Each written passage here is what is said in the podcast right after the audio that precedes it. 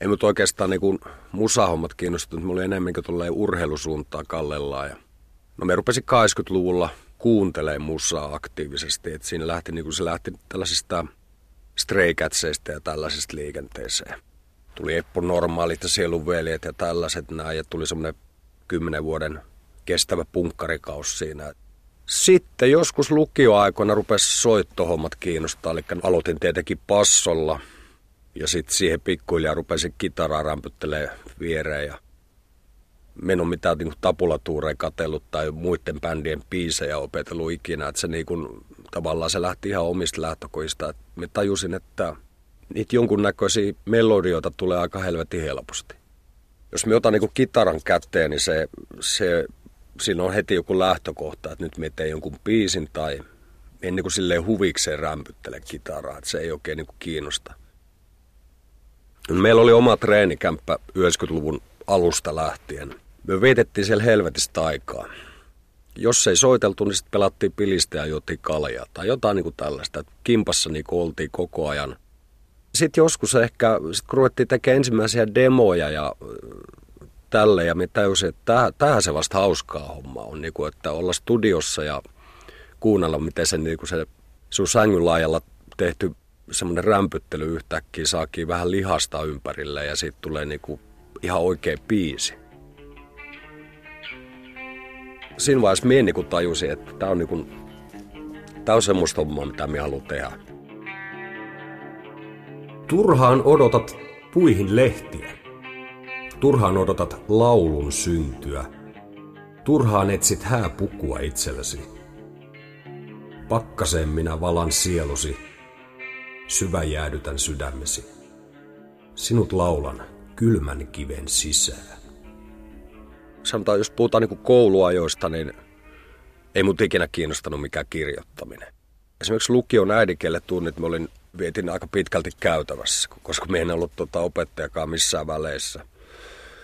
Me kävin 90-luvun alussa Jaakkiman kristillisen opiston radio- ja lehtityön linjan.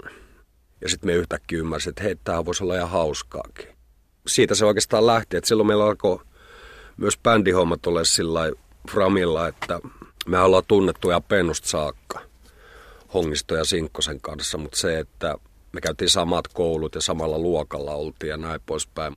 Me oltiin kaksikymppisiä, kun me ruvettiin ekaa kertaa niin kuin silleen kimpas soitteleet ja kokeilemaan vaan. Ja tota, siinä samalla sitten tuli semmoinen fiilis, että, että kai jonkun pitäisi tehdä näihin sanatkin näihin biiseihin.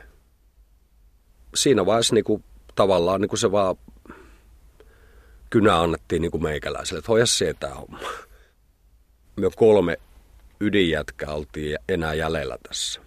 Ja me haluttiin tehdä sitä hommaa. Että ne muut lähti opiskelemaan ja toimivat niin sanotusti fiksusti.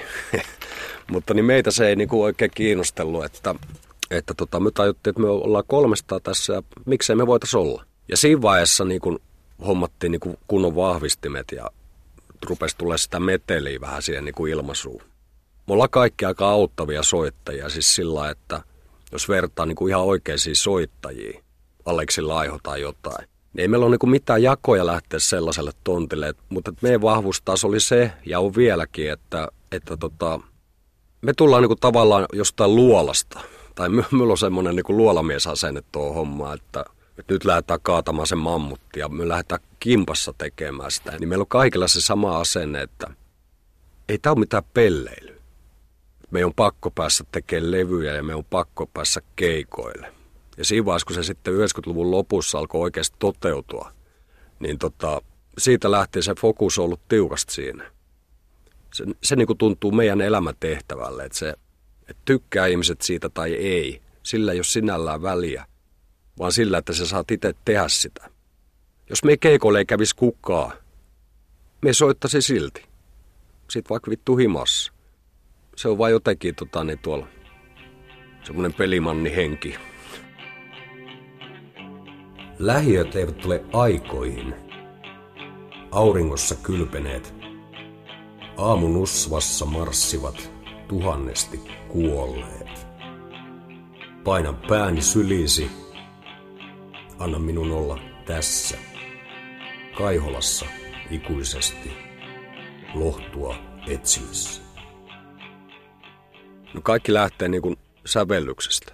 Että minulla pitää olla tavallaan sellainen biisipohja valmiina, mihin me rupeaa tekemään sit sanoja. Että me en ikinä tee silleen, että me tekisin sanat ensin. Monesti me siinä demovaiheessa kirjoitan ihan jotain sellaista, että minulla on se biisin nimi, sitten me vaan kirjoitan jotain. Että me niinku siinä vaiheessa vielä pyri mihinkään, että minun pitää saada se vaan nopeasti sinne koneelle. Niinku tärkeämpää on niinku nopeus kuin se, että se jäät niinku, jäisit niinku tuntikausiksi sitä hiomaa, koska se ei ole siinä vaiheessa mitenkään oleellista. Monesti me on esimerkiksi juoksupolulla, niin kuin lenkkipolulla niin kuin saanut sellaisia ihan valmiita kertosäkeitä, sanotuksia tehtyä. Tai... No esimerkiksi Valtakunta-niminen biisi on syntynyt kokonaan juoksulenkillä. Et minulla se niinku tekstinteko lähtee niinku ihan omista lähtökoista, että minä haluan niinku käsitellä jotain asioita. Jotain sellaisia juttuja, mitkä minulta niinku vituttaa tai... No on siellä muutama semmoinenkin, missä kerrotaan vaikka niinku iloisista asioista, mutta kyllä se lähtökohtaisesti aina lähtee siitä jostain niinku pienestä vitutuksesta. Minä ärsyn ihan vitun helposti lähes kaikesta. Nyt vaikka viime aikoina on esimerkiksi ärsyttänyt me saa itteni ihan raivopartalle vaikka sillä, että me avaa telkkarin. että se, me näisin niinku sellaisen salaliiton, että, että meidän ihmiset niinku isketään johonkin sellaiseen tavallaan niinku pumpuliin, että me pysytään kurissa ja järjestyksessä. Että, että kun se tulet töistä kotiin, niin sä avaat sen telkkarin ja sitten siellä makaat siinä sohvalle ja katot koko illan sitä paskaa. Niin sä et ole kylillä tekemässä pahojas. Kyllä mekin niinku osaan re- rentoutua telkkarin ääressä, mutta, mutta minulla on aina se tavoite, että sieltä pitää välillä nousta ja käydä vaikka, no vittu käyt vaikka rakastele sun vaimoa tai jotain. Mutta minä näen sellaisia, niin kuin, sellaisia omituisia valta, valtarakenteita tuli jossain, mitä niin kuin, tavallaan pitää vähän koittaa järisyttää. Okei, ei rockmusiikilla nyt sillä mitään järisytetä, mutta Meillä on sellaisia niin kuin tavoitteita vaikka tekstillisesti tai sanotuksissa monesti, että me koita saa ihmiset ajattelemaan. Että se on niin semmoinen tavallaan minun missio. Ei ihmisten sivistäminen, vaan tota, se, että saisi potkittua niitä perseille sen verran, että vittu kelatkaa tätä asiaa. Tämä on ihan päin helvettiä. Me ei ole täällä ketään muuta kuin omaa itsemme varten. Jumaluutta kaikkialla näen. Rakkautta sylit levällään. Silti halla silittää peltoja, savu hyväilee raunioita. Veristä viljaa sotatantereen. Sinä niität ja silloin minä meen. Kenen puolesta sitä niitetään? Kenen ansiolistaan se liitetään? No on välillä sitten, on sellaisia hetkiä, että jos sulla on joku Esimerkiksi meillä on nyt alkaa tulevan levyn lauluasu, että alkaa tämän viikon lopussa. Niin tota, ei mulla ole kaikki tekstit vielä valmiina. Et me, me luota siihen, että ne tulee sitten, kun ne tulee. Totta kai ne on koko ajan pyörii päässä, että okei, okay, toi pitää tehdä ja tälleen. Että me tavallaan tiedän hirveän järjestelmällisesti, tiedän mitä minun pitää vielä tehdä. Mutta niin se, emme niin pysty itteni sillä ehkä pakottamaan sit siihen, että se, se hetki tulee sitten, kun se vaan tulee että kun me lähdetään tekemään levyä, niin sitä ei ole tavallaan suunniteltu liian tarkasti, vaan me mennään studioon ja ruvetaan soittaa. Et toki meillä on ne biisit olemassa silleen, niin kuin jo sillä lailla, että minkälainen tästä tulee, mutta niin, tavallaan se treenivaihe vie sitä pakettia eteenpäin. Ja sitten niin kuin miksausvaiheessa tajutaan, että okei, tästä tuli nyt tämmöinen. Tie on ollut sen verran pitkä ja on sitä saatana katkoviivaa kateltu, että jengi on niin hyvin hitsautunut yhteen, että siellä ei niinku ole mitään sellaista heikkoa lenkkiä tai mitään sellaista, mitä tar- tarvitsisi jännittää.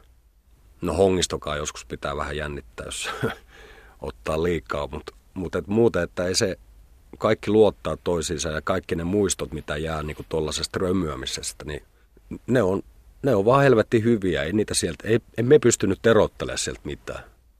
Toki itsellään tulee sellaisia niin kuin heikkoja hetkiä joskus, että ollaan pitkällä kiertueella tai ollaan studios helvetin pitkään, niin tulee semmoinen, että hei, nyt pitää soittaa tyttärelle, että mitä sille kuuluu. Että tavallaan niin tulee sellaisia heikkoja hetkiä, mitä, mitä varmaan pitäisi määritellä ihan normaaliksi elämäksi. Että totta kai sulla on ikävä sun rakkaita ihmisiä välillä. Mutta niin ei kukaan ole niin kuin missään vaiheessa sitä kyseenalaistanut, että pitäisi tehdä jollain toisella tavalla se.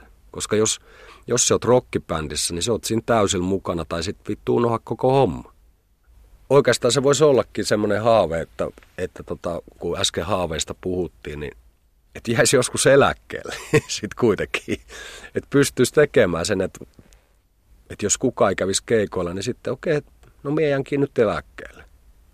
Toiset himas vaan kalsarit jalassa ja kirjoittelisit. Antaisit sellaisia vanhan miehen vihaisia lausuntoja.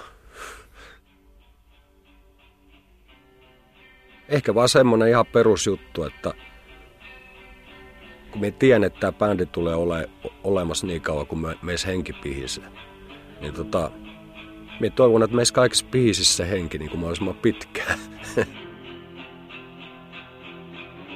Jouni Hynynen, Etelä-Karjala, intohimoinen musiikin ja kirjallisuuden harrastaja.